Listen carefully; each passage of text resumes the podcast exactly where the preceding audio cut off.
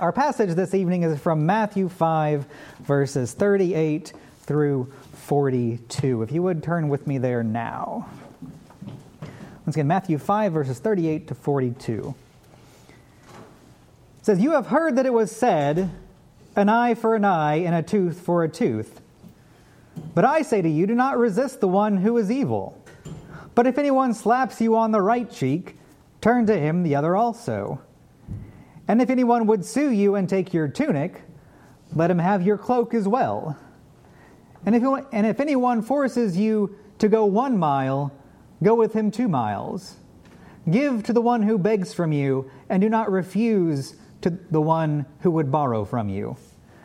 This is the word of the Lord. Let us go to him in prayer.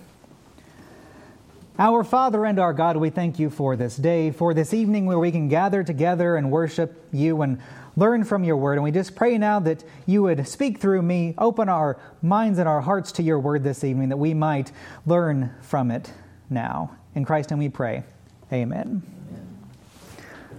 So, there are a shortage of perfect movies in the world, but one of them is the 1987 classic, The Princess Bride. Even those who haven't seen the movie probably know one of its more famous lines, and it goes, My name is Inigo Montoya. You killed my father. Prepare to die. When the character Inigo was young, his father had been killed by the six fingered man. And he spends the movie looking for that man. The desire for vengeance keeps him going. And when he finally finds the man, he delivers that classic line My name is Inigo Montoya. You killed my father. Prepare to die. And we in the audience, we're pumped watching this scene. He's about to get vengeance. Justice is going to be served. And it's even proportional. It's a life for a life. And if we glance at the Old Testament law, it seems that Inigo is in the right. After all, doesn't it say that we should take an eye for an eye, a tooth for a tooth, a life for a life? Well, as we'll see, on a Pharisaical reading of the text, Inigo is in the right. He has upheld the Mosaic law as understood by the Pharisees. Christ, however, is going to offer a slightly different reading of the law. So, as much as we like him, we're going to have to talk about why Inigo is wrong. And as with all of these illustrations throughout the Sermon on the Mount that Christ offers, the easiest way to go about it is by looking at what Moses taught and what the Pharisees taught, and then at what Christ taught.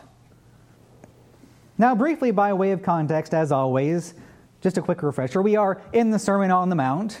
Jesus has been born, he's been tempted, he's called his disciples, and now he's laying out for them what it means to be one of his followers. The disciples had been raised in the Judaism of the day, a Judaism that had failed to understand what being a follower of God really meant. And so Jesus tells them it looks like the Beatitudes, it looks like being salt and light. And then he spends the rest of the Sermon on the Mount explaining what that looks like in practice. And he does this through a series of illustrations, correcting their misunderstandings and misapplications of the law.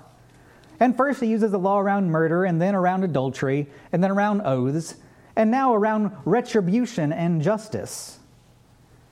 And so he begins that you have heard that it was said, an eye for an eye and a tooth for a tooth. And now, one of the key questions in this passage, as throughout all these illustrations so far, is the question of what Christ is addressing.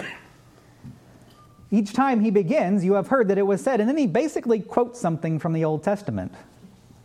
And if we're not careful, we can assume that Jesus is correcting the Old Testament. And a lot of people throughout church history have seen it that way.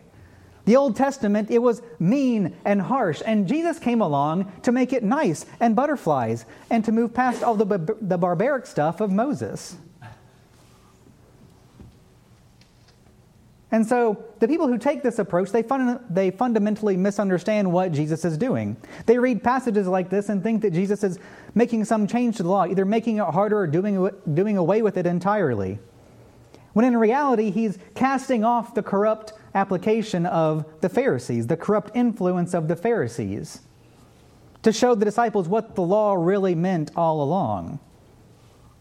The Pharisees were corrupt examples of Old Testament Judaism. And so Christ comes to say, you've, you know, you've searched the scriptures, but your heart was hard and you read it wrong. So I say to you. Now, with that as our foundation, where does this saying, an eye for an eye and a tooth for a tooth, come from? And what did Moses teach? Well, the saying, which we call the rule of lex talionis, the law of, retri- of retaliation, can be found in three different places in the Old Testament in Deuteronomy 19, in Exodus 21, and in Leviticus 24, each time giving some variation of that phrase. Now, in the modern world, this eye for an eye type attitude is seen as one of the obvious examples of the harshness of the Old Testament. See, they'll say the Old Testament, it's merciless, it's demanding an eye for an eye. And then there's that line that always follows it up, you know, an eye for an eye makes the whole world blind. And so it's seen as this harsh, merciless law. But if we actually look at the Old Testament, we'll realize that it's seen as harsh mainly because we tend to look at it through the eyes of the Pharisees rather than the eyes of Moses. So, why is this law given and how does it work? In Deuteronomy, the law is the rule is given in the context of court proceedings. And it's used to say that if a false witness comes and lies in court, that they should get the punishment that they were trying to get on the other person. So if I take you to court and I lie and try and get you punished somehow, I'm to get the punishment I was trying to enact on you an eye for an eye, a tooth for a tooth. In Exodus, the rule is given following the Ten Commandments. And in this section, Moses is giving a series of case law, civil code for the society, giving guidance to judges. And it's given to say that if a pregnant woman is hit and there is damage and harm is done, then there's to be an eye for an eye and a tooth for a tooth. And then finally, in Leviticus 24, Moses is again laying out case law and telling the people what the civil law is supposed to be, and laying out this principle an eye for an eye. And again, looking at it with modern eyes, many people are tempted to call Moses harsh, demanding an eye for an eye. But what's the point of the law? Well, there are two points to the law. Earlier, we mentioned Inigo Montoya hunting down and killing the six fingered man who killed his father a life for a life. As we said, it's proportional. But as humans, we can be tempted to go overboard sometimes. Sometimes the vengeance isn't proportional. There's a newer movie where a guy has his dog killed by some gang members, and then he goes and like kills everybody in the gang. There's a little something lopsided with the equation there. And of course, it's not just in movies. If you lived in the early 2000s, you might remember like Napster, where you could download music illegally. And there were people getting hit with like quarter million dollar fines for a couple dozen songs. The point wasn't proportionality, the point was to make an example.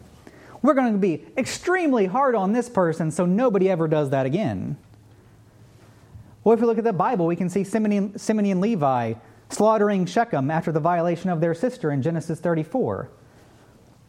As image bearers of God, we have this desire, this inborn desire for justice, but as fallen humans, that desire can get out of control. We don't just desire justice, we want to make an example. We want to get them back and to take it a step further.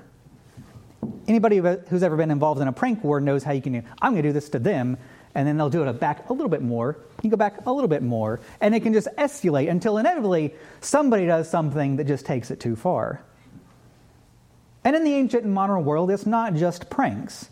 The Wild West is full of rivalries. I once went to a Whitewater guide school where everybody knew like two families owned all the land along the river, and they were still hated each other from some like hundred year old blood feud that got out of control. And so the law of lex talionis, an eye for an eye, far from being harsh and merciless, is designed to curb this sort of extreme retaliation. This principle is, in short, that the punishment must fit the crime. If somebody knocks out your tooth, the limit of the punishment they can receive is losing a tooth. You can't take two and you can't go off the rails and demand that they be killed for it to satisfy your honor or your bloodlust. So that's the first point of the law not to be harsh, but to limit the harshness, to limit the punishment that can be, that can be inflicted. It was not a call to vengeance, it was a call to equity. And so the rule had this purpose of limiting harshness. And if that's the only point that it has, then, you know, Inigo would be in the right. He was proportional. He was not overly harsh. It was a life for a life. He does kind of like poke the guy a few extra times in there. But in general, it's a life for a life. But then we remember that these laws were given in the context of civil case laws, usually for judges. Which means that an eye for eye didn't mean you could go out and poke out the eye of the guy who poked out your eye. Personal vengeance was forbidden in the Old Testament. The Lord says in Leviticus 19, You shall not take vengeance. Because as in Deuteronomy 32, vengeance is mine, I will repay, says the Lord.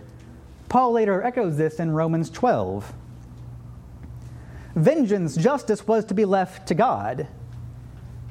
Which in the Bible doesn't just mean you have to like wait around for God to smite the person with a lightning bolt. I mean, God might take vengeance that way, it can happen.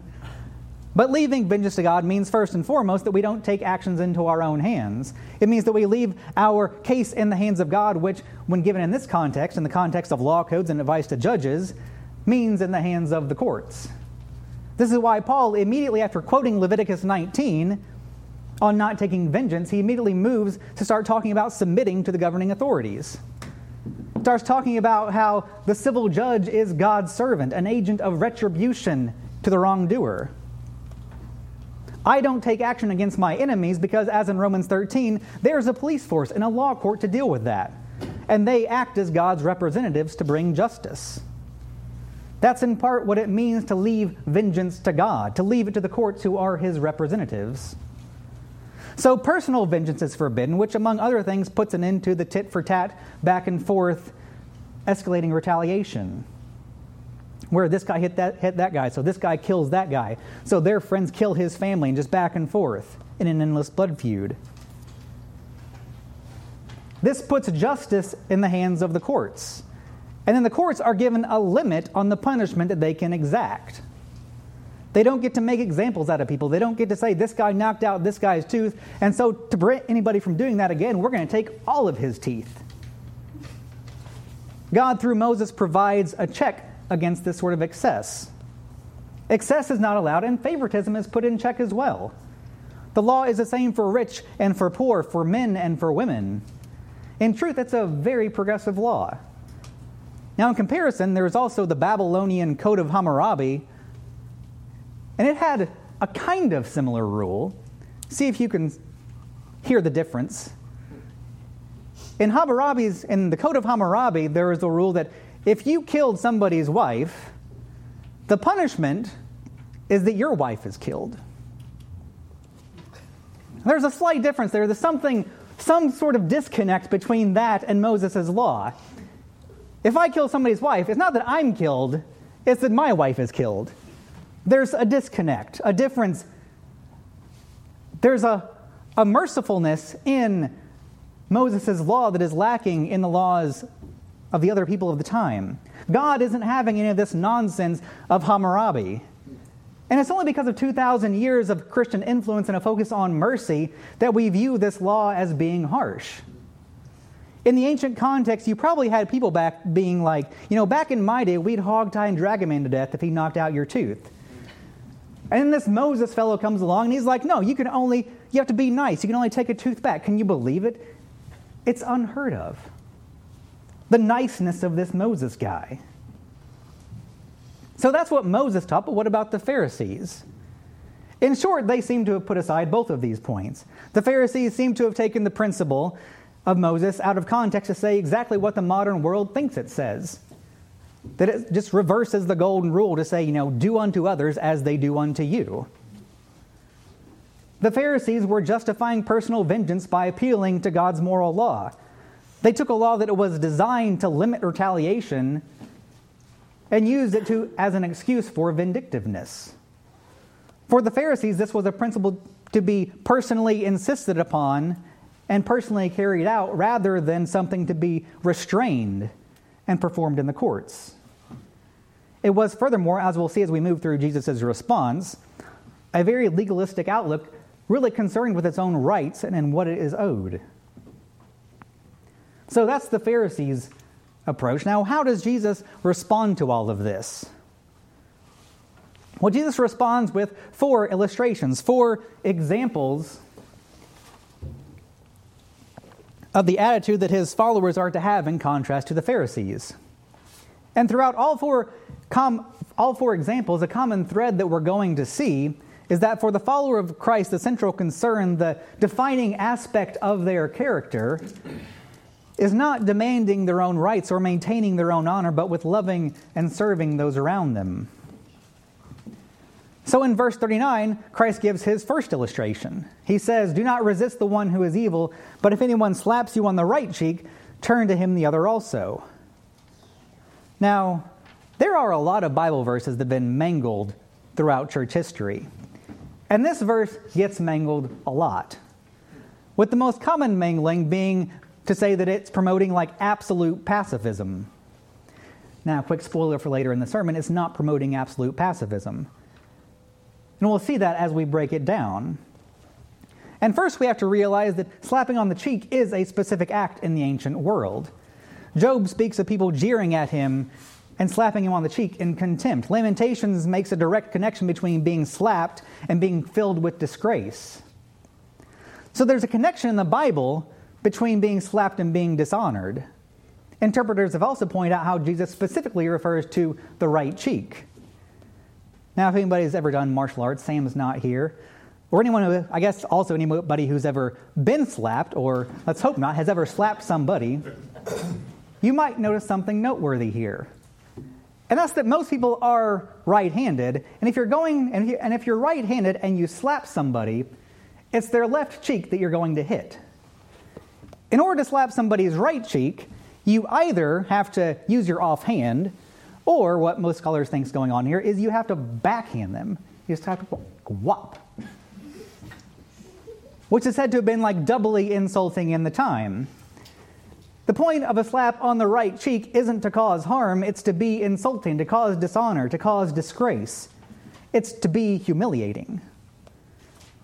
So, what's the point of turning the other cheek? Well, the point is that Christians are not to be people concerned about their own personal pride in this way. We are told to swallow our pride. We aren't to retaliate and say, you know, he hit me, so I get to hit him back. The Pharisaical use of an eye for an eye was about insisting on what you're owed, about insisting on getting the other person back. And that's what Jesus is pushing back against. As Calvin points out, Jesus less Jesus' point has less to do with nonviolence or pacifism, about never resisting evil, and more about not reacting from a heart filled with an unloving, unforgiving, unrelenting, vindictive attitude. What Jesus wants is us to have an attitude that is filled with love rather than spite. If you slap a spiteful person, they're going to boil with anger.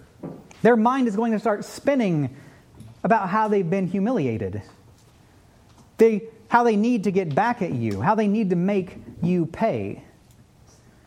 And Christ's point is that as Christians, when we're insulted in this way, when we're hit in this way, that's not how our mind should work. We are to step above our personal honor. And we can do this. We can take the insult because we know that what defines us is not what the world thinks of us. Because we know that what defines us is not how strongly we assert our pride. And that is really why people retaliate. They retaliate because they have to show the world that they're not weak. They retaliate because they're defined by their pride, and so when their pride gets hurt, they have to lash out in order to regain it. To say, you know, I really am strong. I hit them back. I am not weak. But for the Christian, we say, no, I don't have anything to prove to myself or to them. Or rather, I do have something to prove, but the thing that I have to prove is not that I'm strong. The thing that I have to prove is that I've been changed, that I no longer live for my honor, but for God's. And it is true that even if, and this is true even if Christ isn't only talking about insults, even if Christ is talking about physical assault, we can still say that our attitude in being attacked shouldn't be one of vengeance. Condemning a spirit of vengeance doesn't mean you can't defend oneself or one's family from assault.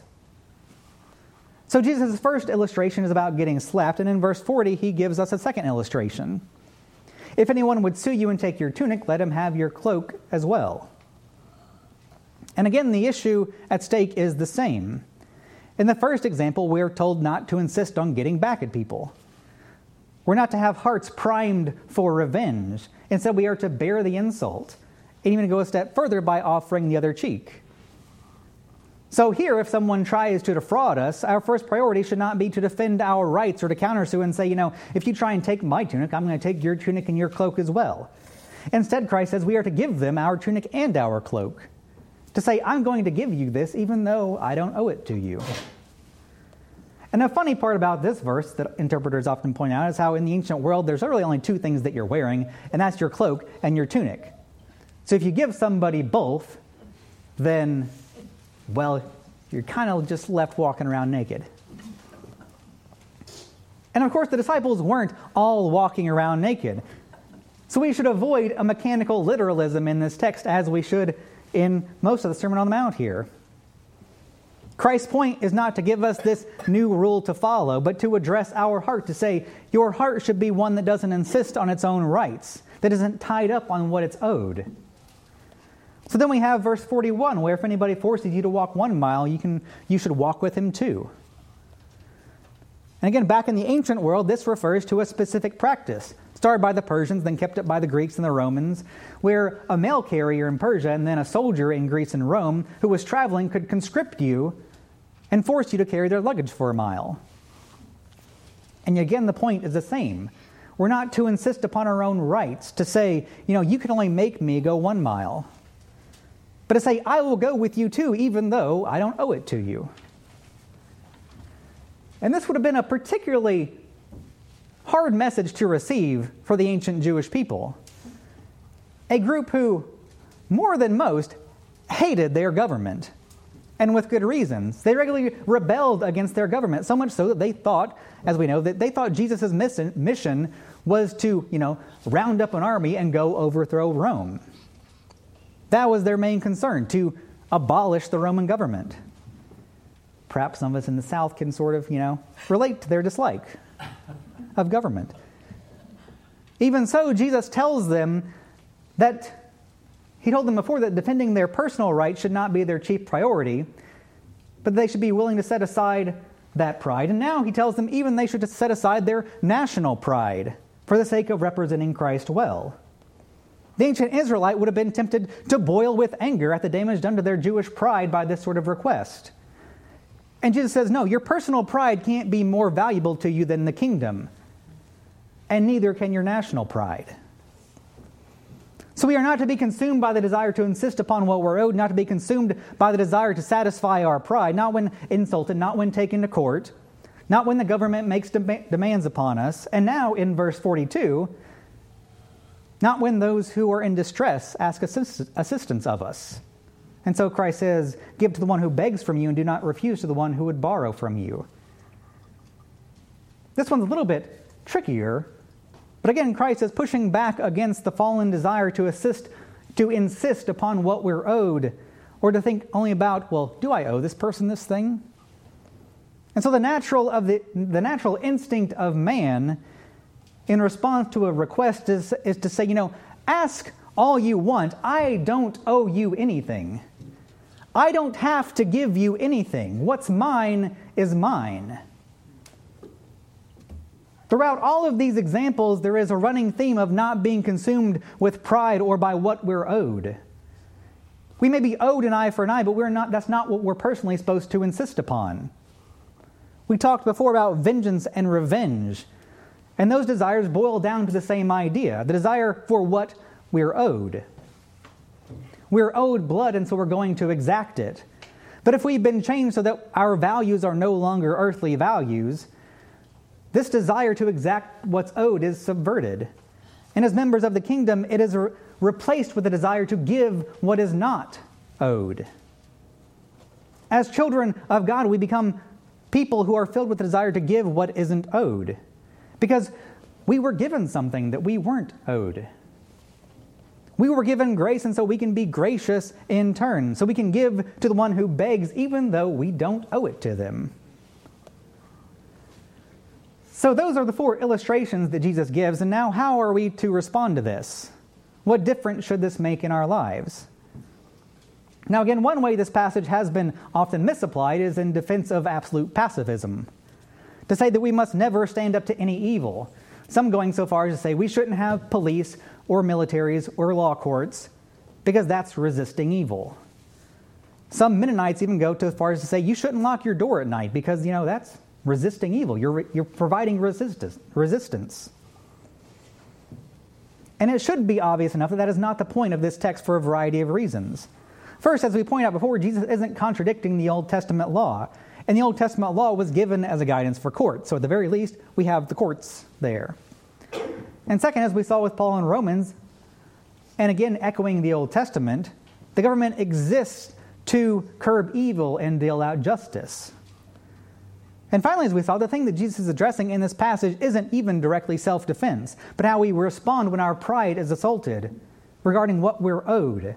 His point is not to command absolute passivity, to say that a parent can't defend their child from attack, or that a person being verbally or physically or sexually abused should just be a doormat.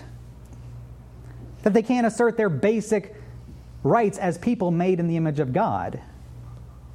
Christ's point is not you should be a doormat. Just like the point in the previous passage isn't to say you should never take an oath. Just like the point with adultery isn't that anyone who lusts should cut off their hands and pluck out their eyes. So his point here is not to set up this law of pacifism, but to point out how we should not have a heart that seeks vengeance. The attitude of our heart should be an attitude that doesn't get angry out of pride, that doesn't treat other people as ob- objects of lust, that isn't motivated by a desire to receive, and here, an attitude that isn't desi- motivated by a desire for vengeance. So, those are some bad ways that this passage can be applied, but what about the good ways? How should we actually apply this? Well, first, the point we keep hitting on throughout this passage is that we aren't to insist upon what we're owed. That's not the lens through which we are supposed to view our lives. If the first question on your mind is always, what do they owe me? Or what do I owe them? Not in a good way, but like, I don't owe them anything. Then you need to check your heart. Our attitude is not to be one of revenge, but of seeking or of seeking what we're owed. We had an awesome example of this recently in the news a few months ago following the shooting of Botham Jean, the man killed in his apartment by the officer Amber Guyger. I'm sure you probably saw the news coverage. And during that trial, we saw the victim's brother, or after the trial, we saw the victim's brother come forward to speak to the woman who killed his brother. And while he could have demanded what he was owed, while he could have said, you know, you killed my brother, and so I hope the judge kills you, he didn't. Instead, he poured out love towards her. How, he said how he hoped that she would find Christ. And immediately, all across social media, people were rushing to condemn him. And if they weren't condemning him, they were saying, they were pointing out how they could never or would never do such a thing, how they would never be able to show that kind of mercy themselves. They just want the blood too bad. Now, that is a high, a high ideal to strive for, but it's one that we can reach because we've seen Christians respond this way time and time again. But we can't do it on our own. We can't do it through our own willpower. We can't do it on our own. And so the second point, and the point all throughout the Sermon on the Mount, is that we need a new heart. Without a new heart and without the power of the Spirit working in us, we have no hope of ever achieving that sort of merciful attitude. Left to our own devices, when our neighbor slaps us, when they insult us, when they demand things of us, and even because we're such fallen, sinful beings, even when our neighbor is in distress and they ask or beg from us, left to our own devices, we might give in reluctantly. But it'll only be that. I said before that we are told to swallow our pride, but if we just stop there, we actually miss the point that Jesus is making that has been hitting on over and over throughout the sermon. Our desire is not actually to swallow our pride. Our desire is not to just give in reluctantly. Because if that's the case, then we still hate the law. If you still hate the law, if you still have that prideful heart, then when you're insulted, that pride is going to well up inside of you, and you're going to have to fight to push it back down. That's not what Christ wants for us. What Christ wants for us is to be people who have moved beyond that human pride, that is controlled by being concerned with the self, that is controlled by its own reputation. The Spirit will move us beyond that lowly human pride to a place where our pride is in Christ. And because our pride is in Christ, no human insult can touch us. A non believer can often follow the law reluctantly. What distinguishes us as having been transformed by the Spirit is that we have new hearts that do the law gladly. And the more we are transformed, the more sanctified we become, the more gladly we follow it. So we have this promise from Christ that He will send His Spirit to transform us, to give us new hearts that love the law. And that gives us hope of being able to change. But it also does more than that, it also strengthens our faith. As Christ moves through, on through the Sermon on the Mount, he will talk about how this sort of attitude is a fruit of the Spirit. How the person who does this is like a house built on a rock, how they can have a solid assurance of their faith. Because when we see the, this fruit in our lives, when we see ourselves thinking like Christ wants us to think and acting like Christ wants us to act, and doing so gladly, then we have a greater assurance that Christ is working in us. When we see ourselves being merciful, when we see ourselves caring more about how we can serve others and less about what we're owed, then we can have assurance that Christ is working in us. We have said that your heart shouldn't be one that doesn't should be one that doesn't insist on what it's owed. But we can go further. Not only should your heart be one, but our message from Christ is that if I'm working in you, then your heart will be one. And when we have that new heart, and when we understand that what God has done for us, then we will not be people who insist upon what we're owed. We will be incapable of being that kind of person. When God Himself didn't treat us according to the law of lex talionis, didn't demand that we repay in full, how can we demand it from others? If we have a heart that will not be, if we have that heart, we will not be people consumed by the question of what we're owed. Because the children of God who were bought by the blood of the cross, because as children who were bought by the blood of the cross, we know that we have received blessings beyond measure. Blessings that we were not owed. God didn't owe us anything, but He gave Himself for us. And it's not just that He didn't owe us, we owed Him a debt greater than we could pay. It's in light of that grace that we can be people who aren't always asking, What am I owed? It's in light of that grace that we can be people who aren't always saying, I don't owe anybody anything. Instead, we can be people who gladly say, You know, I don't owe you this. But I'm giving it to you anyway because I was once given something that I was not owed. So let us have that attitude as we go about our lives.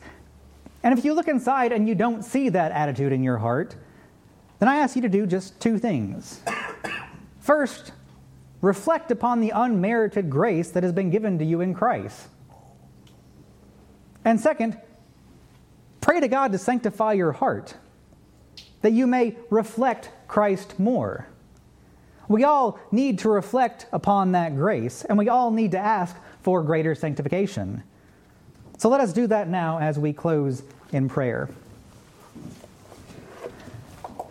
Our Father and our God, we thank you and we praise you for the grace that you have given us through your Son on the cross. It is a grace that we were not owed. You owed us nothing. In fact, we owed you more than we could ever repay. And yet, still, you gave yourself for us.